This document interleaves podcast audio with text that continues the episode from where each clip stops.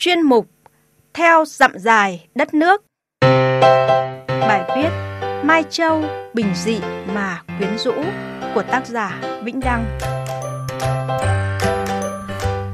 Quý vị và các bạn thân mến, là một trong những điểm đến thú vị hấp dẫn nhiều năm qua, huyện Mai Châu đã quan tâm bảo tồn và phát huy bản sắc văn hóa dân tộc, góp phần tạo thêm sức hút du lịch.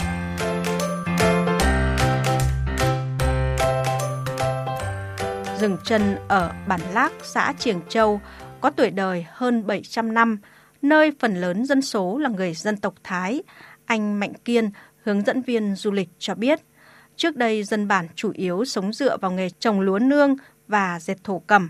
Sau này, khi vẻ đẹp tiềm ẩn của bản dần được khám phá, người dân chuyển sang phục vụ du lịch.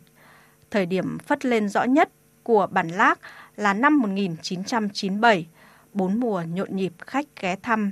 Có cầu, ắt có cung, dân bản bảo nhau sửa nhà, chế biến các món ăn ngon đón khách, thành lập đội văn nghệ phục vụ khách tham quan.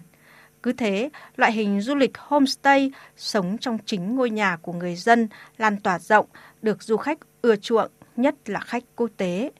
Không riêng bản lác, từ tiềm năng sẵn có, người dân chú trọng đầu tư vào lĩnh vực dịch vụ du lịch, đã có thêm nhiều bản làng du lịch cộng đồng dần được biết đến như bản Pom Cọng, bản Văn, thị trấn Mai Châu, bản Bước, xã Xăm Khòe.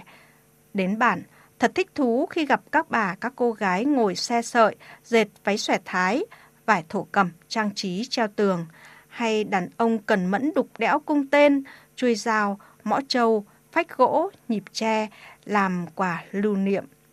Trải nghiệm khó quên còn là được nghe các chàng trai cô gái Thái hát những giai điệu truyền thống, ngắm nhìn họ tung xòe bộ váy sặc sỡ và cùng nhảy điệu múa sạp vui nhộn. Mai Châu đã xây dựng đề án bảo tồn và phát triển giá trị văn hóa dân tộc Thái, bảo tồn và phát huy các giá trị trong sinh hoạt, đời sống, nếp nhà sàn, trang phục, chữ viết. Điều đáng mừng, có khoảng 85% số hộ gia đình người Thái ở đây còn giữ được nếp nhà sàn truyền thống. Nơi đây cũng thành lập các nhóm dệt thổ cẩm, sản xuất các sản phẩm khăn, đệm, gối, trang phục truyền thống của người Thái, đáp ứng nhu cầu thị trường. Toàn huyện có khoảng hơn 300 cung dệt thổ cẩm. Vùng Sơn Cước nay còn phục dựng được các lễ hội dân gian độc đáo như lễ hội gầu tàu của người Mông, lễ hội sen mường của người Thái, cùng nhiều món ăn đặc sản hấp dẫn như rượu men lá, cá dầm xanh, tỏi tía, khoai sọ sơn thủy, chè san tuyết, khó quên. Cùng với giữ gìn bản sắc văn hóa dân tộc Thái, dân tộc Mông để phát triển du lịch, thời gian qua, huyện Mai Châu đã chú trọng phát triển hạ tầng giao thông nông thôn. Dù địa bàn rộng, nhiều đồi núi, song Mai Châu có hệ thống đường giao thông nông thôn tương đối thuận lợi.